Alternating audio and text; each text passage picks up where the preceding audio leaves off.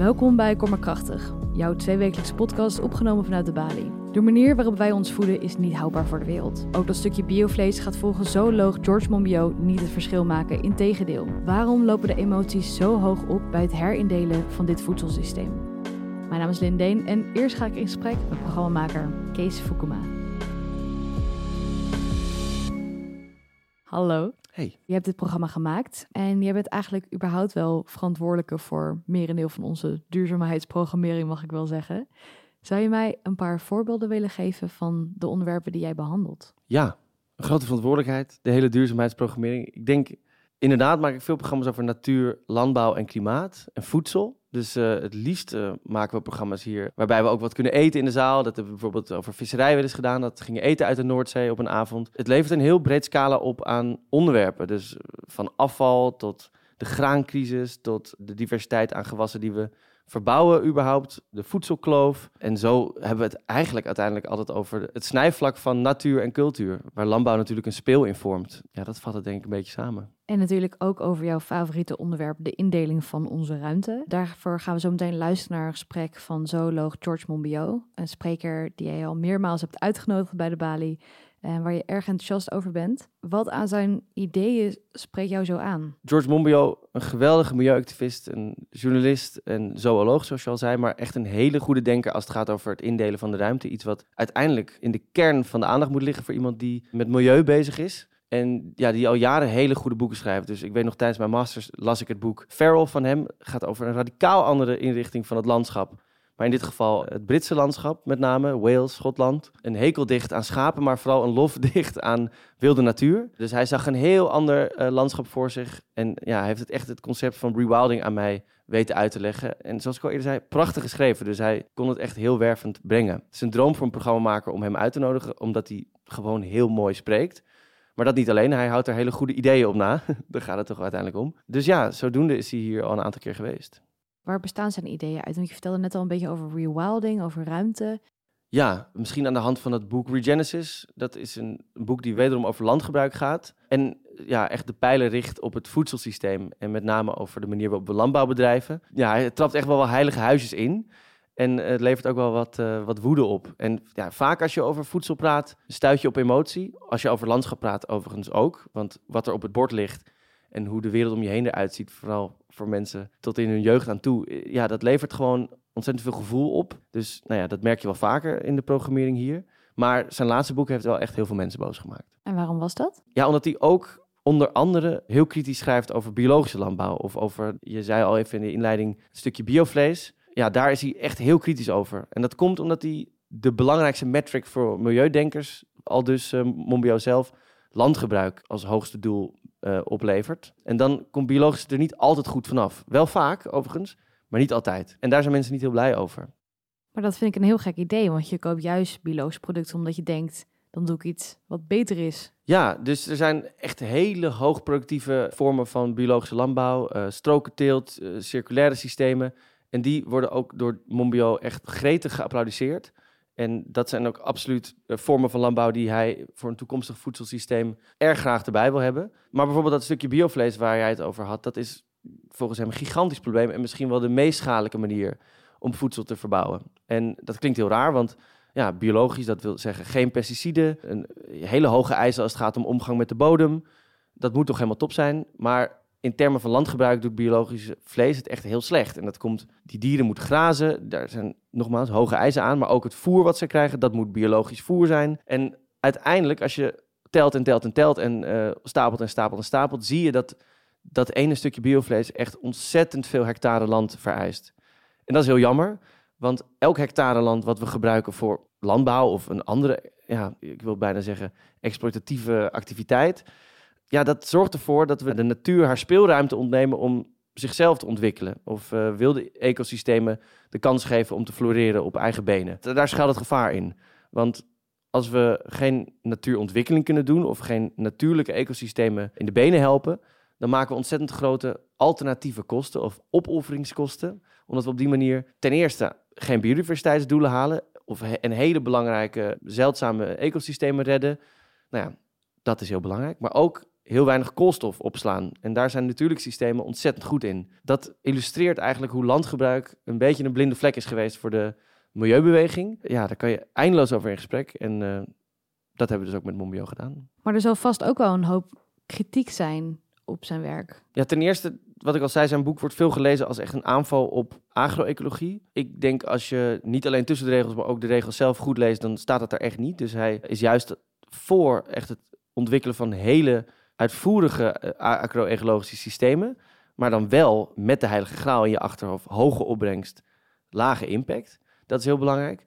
En ik denk dat de kans dat grote bedrijven op de Monbiot bandwagon springen erg groot is. Dus hij sluit dus gangbare landbouw of het gebruik van kleinschalige hoeveelheden pesticiden niet helemaal uit. En dit is voor mensen die ontzettend veel groot geldbelang hebben in het huidige systeem een ontzettend aantrekkelijk argument. Daar wil je graag bij zijn, want dan kan je gewoon doen wat je wil doen. Maar ja, begrijp me niet verkeerd, als er iemand tegen de status quo is, dan is het George Monbiot wel. Dus hij voert, terwijl hij zijn concept van eh, landgebruik en hoge opbrengst, lage impact uitlegt, ook een ontzettend sterk argument tegen het neoliberale eigendomsconcept, tegen marktmacht, mededinging in de, in de markt, in het voedselsysteem aan. Dus ja, hij laat echt geen vezel heel van hoe we dat op dit moment met de grote bedrijven en agrochémie-reuzen ingericht hebben. Dus dat is erg belangrijk om erbij te, gezegd te hebben.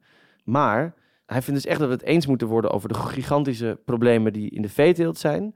Dat we ons met name moeten gaan focussen op landbouwvormen met een hoge opbrengst en een lage impact. En dus dat we aan hele grote natuurontwikkeling moeten gaan doen. En anders halen we dus doel en middel door elkaar. Of zijn we gewoon niet aan het voetballen met het oog op de bal? En dat is voor Monbiot toch erg belangrijk. Dat kan ik me goed voorstellen. Voordat we verder naar zijn verhaal gaan luisteren, dan wil ik het eerst nog even met jou hebben over de nieuwe aflevering van Koplopers. Het serie gemodereerd door Teun van de Keuken, waarin je verschillende duurzaamheidsthema's behandelt. Kun je mij hier iets meer over vertellen? Aankomende Koplopers gaat over toerisme in de stad. En wij nemen dit op de dag voor Koningsdag, dus dat is iets uh, wat top of mind is. Ook een ruimtelijk probleem, in de zin dat net als bij landbouw laat toerisme heel erg zien dat de stad heel veel dingen tegelijkertijd wil en tegen fysieke grenzen aanloopt. En wederom stoten we ons hoofd. En toerisme, ja, dat is ontzettend aan het toenemen. Dat merkt iedereen, maar dat, dat kan ook echt met cijfers worden onderbouwd.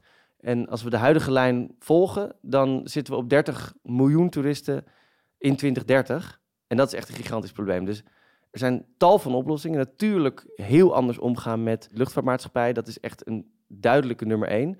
Maar ook in de stad kunnen we heel veel dingen veranderen om een duurzamere band tussen stedeling en bezoeker op te bouwen. En daarin heeft Amsterdam echt een keuze. Dus daar gaan we over in gesprek in de koplopers. Dankjewel Kees. Kaarten voor koplopers zijn te koop op onze website www.debali.nl. En dan gaan we nu luisteren naar een Engelstalig gesprek tussen zooloog George Monbiot en jou, Kees Voekema.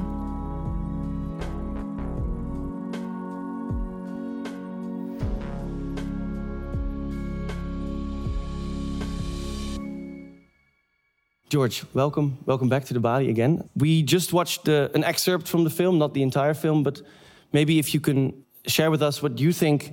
How does the film demonstrate the, the past mistakes we've made as a society to you? It's a really great thing that this film is out. I mean, at last, we are challenging the bucolic, romantic image of farming, particularly low productivity farming which we've fetishized for years. Our food writers, our celebrity chefs, our television programs, they love farming that produces hardly any food. Mm-hmm. That's what they really love. You know, oh look, look how pretty it is. Look, you know, there's there's um, there's a few cows grazing in the meadow, and and it looks like the storybooks. That's it's quaint, what they wanted to look. It's rural. That's what people are looking for. That because because what about half the books for very young children, like pre-literate children, that, that they're exposed to are books about livestock farms. Mm. One cow, one pig, one horse, one dog, one cat, one duck, one chicken, all, all talk to each other. No idea why they might be there, what they might be up to, happen to them. yeah, and and so the livestock farm is promoted as this this place of comfort and safety Whereas actually, it's the most horrendous place. I mean, I worked on a pig farm when I was a teenager. You did? Yeah, and and, and throughout every day, every day, there were two two questions or two thoughts which went through my head. The first was, this isn't what they told me farming was about. Because you remembered all those yeah. child, and the second, stories. Second was, why is this legal? Yeah, because if we treated dogs like we treat pigs, we'd be sent to prison. It's as simple as that. You know, Yeah. we, we, uh, and there would be a horrendous scandal. You know, if someone had packed thousands of dogs together in a vast factory and they were rolling around in their own shit and they were being kicked around and then they were being slaughtered, you know, they, they would have, there would be a massive public outcry and there'd be a long prison sentence as a result of that. How, how strong is that, that, that cultural power? So, so my sense, and this is what I really hit me, particularly doing the research for Regenesis, is that cultural power is more, is greater than economic power. That you know, all my life I've been talking about economic power and the threat it presents to democracy and the threat that it presents to our life support systems. But actually, you know, I've always had this question in my mind: Why are farming and fishing so powerful? Because they're comparatively small, Small- industries. small Yeah, industries, yeah. relatively. And it's a cultural power which renders them so powerful. And so you, you have uh, that cultural power constantly reinforced by these children's books, by the television programs, but also by myths going back thousands of years, particularly about grazing animals. Right. Your, your, your, your biggest antagonist, sheep, for example. Yeah, yeah. So the Old Testament was written by people whose ancestors had been pastoralists, had been grazers. Um, and, and they look back with nostalgia. Even they were romanticizing that life. And they were the good people, the tillers of the ground were the bad people. Cain was a tiller of the ground who slew um, Abel, a, a herder of beasts, the beloved of God. And this tradition then was carried on into the New Testament. Jesus was the good shepherd. Good shepherd, yeah. And Agnus Dei, the Lamb of God, also. Look at that staff he's holding. It's a crook. It's still the crook, the pastoral staff. Pastoral Western- staff, yes. in, in the Western Church is still the shepherd's crook. He's a pastor, which means shepherd in, in Latin, but also, of course, come to mean sheep, uh, priest. Uh, Mm-hmm. So, um, yeah. They are, they are frighteningly similar sometimes, yes. And, and, and, and these, so these traditions are very heavily embedded. And so what we do when we look at a farm landscape, we say, does it look like the stories? Does it look like the stories we saw as very small children? Does it look like that? Mm-hmm. Does, does it look like Does this fit the um, myth? That's right, exactly. And if it does, we love it and we say we want that. And if it doesn't, we hate it and we, we, we revile that. Right. But actually, that is incredibly damaging to the living world because it's agricultural sprawl. It sprawls across vast areas of land to produce not very much food. And every hectare of land which is used for extractive industries, however low yielding, is a hectare of land which cannot support wild, self willed ecosystems. And the great majority of the world's species, as Andrew Balmford was saying in, in the film, depend on wild ecosystems. for They're their specialists. Every hectare of land we use has an ecological opportunity cost and a carbon opportunity cost because wild ecosystems are always richer in carbon than the extractive systems with which we replace them. And so if you've got a system which invokes massive agricultural sprawl and, and livestock grazing sprawls over 26% of the planet, which is more than all other human land uses put together, then you have a system which has got a massive impact on nature. It looks pretty to us because it conforms with those old myths and Exactly. pictures in the books. But actually, it's devastating for nature. And what we need to do is to confine food production on as small an, an area of land as possible and rewild the rest. And rewild the rest. Yeah. And so, so just to, to, to, to recapture that, so you have this, this, this myth that's deeply ingrained in our lives and minds that the, the, the, the good shepherd and that, that everything outside of the city is pure and innocent. Mm. In the city, it's evil and corrupt. Yep. And this has led us to not see the problem of agricultural sprawl, Yeah. even though most of the land use worldwide is agriculture. Yeah, that, that's right. And well, And wh- why, why is land use such a neglected environmental issue? Well, it's a question I ask myself all, all the time. We, we see greenhouse gases, we see pollution, we, we see water use, we see all these other issues, which are all very important. But land use is possibly the most important of all. Because if we are not leaving land for nature, then Earth systems cannot support themselves. I mean, it's, you know, when I talk about rewilding, which means the restoration of, of living systems and bringing back the species which might be missing from them. When we talk about rewilding, people say, oh, well, that sounds nice to have. It'd be nice to have some ecosystems back. Almost romantic. It's not, it's not just nice to have this, this is the only thing now which I think is going to get us through the 21st century. Only if we can rewild vast tracts of the planet, bring back thriving ecosystems to stop the sixth great extinction in its tracks, draw down much of the carbon dioxide we've already released into the atmosphere, only then do we stand a chance yeah. of avoiding Earth systems collapse. You know, we talk about mass extinctions, right? And there have been five so far. What those are in reality is Earth systems collapse. Yeah, extinction is actually the wrong term because it makes us focus, oh, well, yes, they lost quite a lot of species. But it's not just the species, it's everything they were embedded in as well.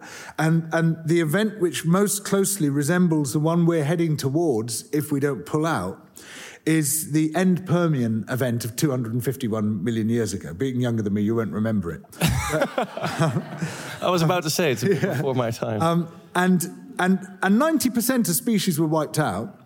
Um, it, all medium and large vertebrates disappeared, but perhaps even more importantly, if there can be anything more important than that, the whole Earth system just shut down. I mean, it was one big continent, Pangaea, it turned into red desert um, that no significant plant communities returned for about 5 million years. Biodiversity took 50 million years to recover. Ocean circulation stopped. The entire ocean deoxygenated. All the soil was stripped off the land and went into the sea and caused a massive eutrophication event. This is what we're talking about when we talk about mass extinction. You know, it's not just the individual species that go, it's everything literally slips off the Systemic land. The collapse. whole thing shuts down. And, and that is the trajectory we're on. You know, we talk about climate, but this is a full spectrum assault on the living world. The two most important things you can do to prevent that collapse from happening one, leave fossil fuels in the ground, right? Not necessarily in this order. Leave fossil fuels in the ground. Two, stop farming animals. Because livestock farming hits every Earth system. It, it affects every single uh, aspect of what keeps the living planet going. It's very hard to rank those, whether it's more important to leave fossil fuels in the ground or more important to stop farming animals. We plainly need to do both. If we do both, we've solved about 95% of the problem. There's still synthetic chemicals, there's still other issues like that. We need to tackle those, but that is about 95% of the problem. That would be sufficient to stop Earth systems collapse. If we don't do that, then there's a very good chance that Earth systems collapse is going to happen. It might even happen this century. A very important point in saving these living systems and uh, having having them protected, having them ha have, have the possibility for us to rewild systems, and is the land sparing. And I think something that I that I found interesting reading your book, but also watching the film, is is a problem that came to my mind over and over again. How do we actually make sure that every square meter that we save we actually rewild because I think in the film there's an example of the of the peppers in the Westland, so in the in the, these high technological greenhouses. Yeah. And they managed to get huge yields from from very small amounts of land, and it's really impressive. Yeah. However, nowhere on the package of the paprika it says X amount of hectares have been saved, or uh, this, this, has become wetland or forest. It's an absolutely crucial point. So that's where we need policy. You can't just leave it to the market and assume that, that it'll work. I mean, there's, you know, there's very good substitutes now for, or, or they're being developed very fast for animal products. But if you say we just leave it to technology, we just leave it to economics to sort out, there's that's you know that's got negative power, but you also need the positive power to say, so the land we, we spare, we're going to retire from productive or extractive industry, uh, agriculture, and we're going to give it to nature. Otherwise, biofuel, for instance, could occupy that land. Mm-hmm. You know, but, uh, there's a, there's a limit to how much we can eat, but there's no limit to how much we can burn. And biofuel could occupy all the land that we spare. You know, that, that's one, one danger. So we have to stop that from happening. And biofuel's a total disaster. And then we say, right, you know, here's the policy. We're going to rewild this land, and then what do we do to make that work? And in some cases, you'll bring back a few ruminant animals. You might want a few cows, a few horses in, in there, but at very low level, just to create what ecologists call an intermediate disturbance regime. But one of the things which has been done constantly is to muddle that up with a production system which has To compare them, actually. well, it's to say, oh yeah, we're doing that. No, you're not. You're doing something completely different.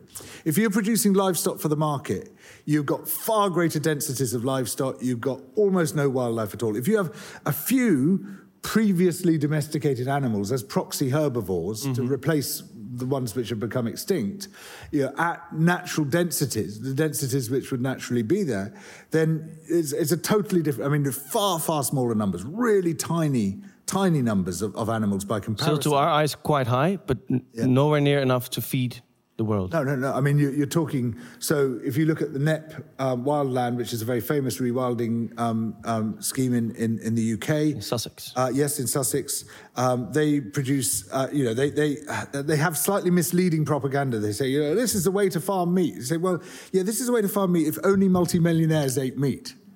Because they produce 54 hectares of meat per, hec- uh, per, per uh, sorry, 54 kilos per hectare per year. Uh, and that means if we turn 10% of Britain into Knepp, you, know, you could each eat um, uh, one small portion of meat ev uh, three times a year. Um, uh, it, it's it, and but that isn't what happens because with all luxury products, when they're scarce, it's only the rich who eat them, and they eat them as much as they want, and nobody else eats them. That's the way it would be. So, you know, there's no way to feed people, but it gets muddled up with with a production system. Yeah. So f- we have to fetishize high yield systems. Yes, yes, we have to celebrate high yield systems, but we have to, to the greatest extent possible, make them low impact systems. So the holy grail in food production should be high yield, low impact. Now that's really easy to do when you're producing bacteria. You know, the single cell revolution, the one cell revolution, is going to be the most important environmental technology ever developed because that enables us to get out of animal farming and retire about 30% of the, of, of, of the planet's surface from extractive industry and rewild it. It's, it's it, you know, as environmentalists, instead of saying, oh, Frankenstein food, it's new, so we hate it, we must be getting behind this. It's an absolutely crucial technology. It's not enough because we also need to lock the changes into place with politics. We, we need a whole series of other changes. And the issues that do exist with intensive farming, like pesticides. Yeah. like- So we will still need to grow grain and fruit and vegetables. And the yields had to be high. The holy grail is to keep the impacts low. And so that's where soil science comes in, because only when we better understand the soil can we radically reduce the amount of ploughing, the amount of inputs, the, the farm chemicals, and all the rest of it, while also maintaining high yields. Yeah. Also, I want to introduce something that's in the film that I think is really, really interesting. Something that I, to me, was an important lesson. And I think we even have a picture of three landscape models that the film shows. There's the, the very wilded landscape on, on the one hand, which, if I believe you, we absolutely need to prevent systemic collapse of life systems. There's the highly productive landscape, so intensive farming sustainably. But then there's a third category. Can you tell a bit about what we So see I here? would, I would make that one in the middle about this wide. Right. Yeah. Have a little bit of it as a farm museum. Great, you know, to see see what it was like. But that rewilded landscape, which isn't just forest, incidentally, it would be a mosaic of systems. Yeah, you know, if you've got simplistic. Yes, yes, exactly. Th- that incorporates everything that's good about a culture, what we call a cultural landscape. Um, you, you don't actually need that block really at all, except unless you want to see a museum of how people used to cut the corn with, with scythes. Maybe you'd want that. But actually, it becomes unnecessary if you've got functional ecosystems taking place, where you would have a lot more tree. You know, it would bas- basically it'd be a wooded landscape. Some parts of it would be complete closed canopy forest. Some parts would be open forest. Some parts would be Wetlands, pasture, maintained by your your bison. I mean, ideally wild herbivores, but you know, a few proxy herbivores, uh, sort of wild wilded cows, wilded ponies, deer, and then ideally you want the predators hunting them. Now, we used to have in Europe up until about thirty thousand years ago, elephants, rhinos, hippopotamus. In, in the Netherlands, until 10,600 years ago, you had lions and hyenas. I mean, this is very recent. Not so much in your life, but yeah, this is Again. Yeah, but we talk about a megafauna and we think of Africa, but that's the only places where it still remains. Megafauna was the universal condition of all ecosystems. Everywhere had a megafauna. There's actually a lot of evidence that most of our today ecosystems are actually shaped for these megafauna. Yeah, yeah. So, so I mean, our, our trees are elephant adapted. Our, our, our forests show all the signs of their, their, their major assailant, which was the straight tusked elephant, um, Palaeoloxodon, or nowadays Elephas antiquus, uh, which was a massive beast. I mean, it made the, the African elephant look like a ballet dancer. It was this huge thing with an enormous neck and massive long trunk and tusks, and it specialized in pulling down trees. And that's why trees are so good at regrowing when they've been smashed to pieces. It's also why understory trees, um, such as I don't know uh, what, what the, the names names are in, in, in, Dutch. Box is it Buis? Um, and Holly and yew. I'm sure Franz will, will, will know these names. Hulst. Uh, yes. Um, even though they, they're, they're, much smaller than the big canopy trees, they carry yeah. less weight, they're subject to fewer shear forces from the wind, um, they're much stronger and harder to break than the big canopy trees. Mm. Why is this? Because an elephant could get its trunk into the top of the tree and pull the thing down if, if, it, if the wood and the roots weren't so fantastically strong. Yeah. And if you try to cut a holly tree down, it's a very different experience. Even if you're an elephant. It, yes, exactly. From cutting an oak tree down, for Yeah, I can clearly understand why you would say that the, the cultural bit, like ecologically in the most highly attainable way, would be this size. But what I've seen in the film is actually that that third bit, that cultural landscape, was actually quite good in getting across the message of this of the of the importance of the rewilding. So the the, the yeah. cultural landscape was actually because a lot of people still love it. They mm. they still have that almost mythical attachment yeah. to cultural landscapes.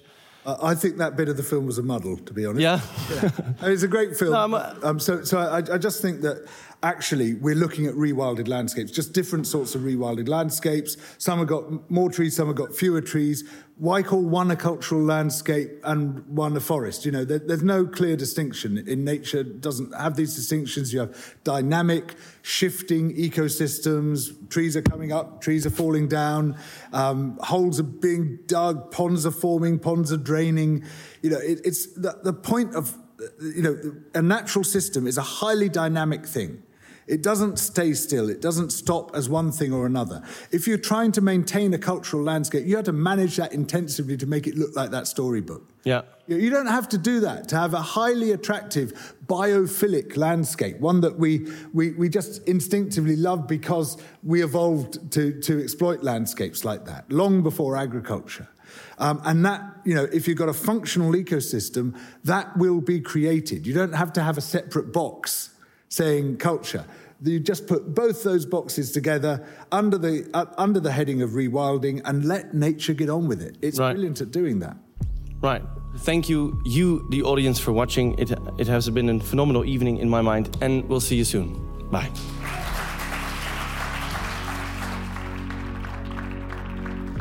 Wil jij nou live bij een van onze programma's zijn?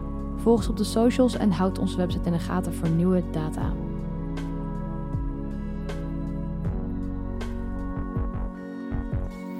Volgende.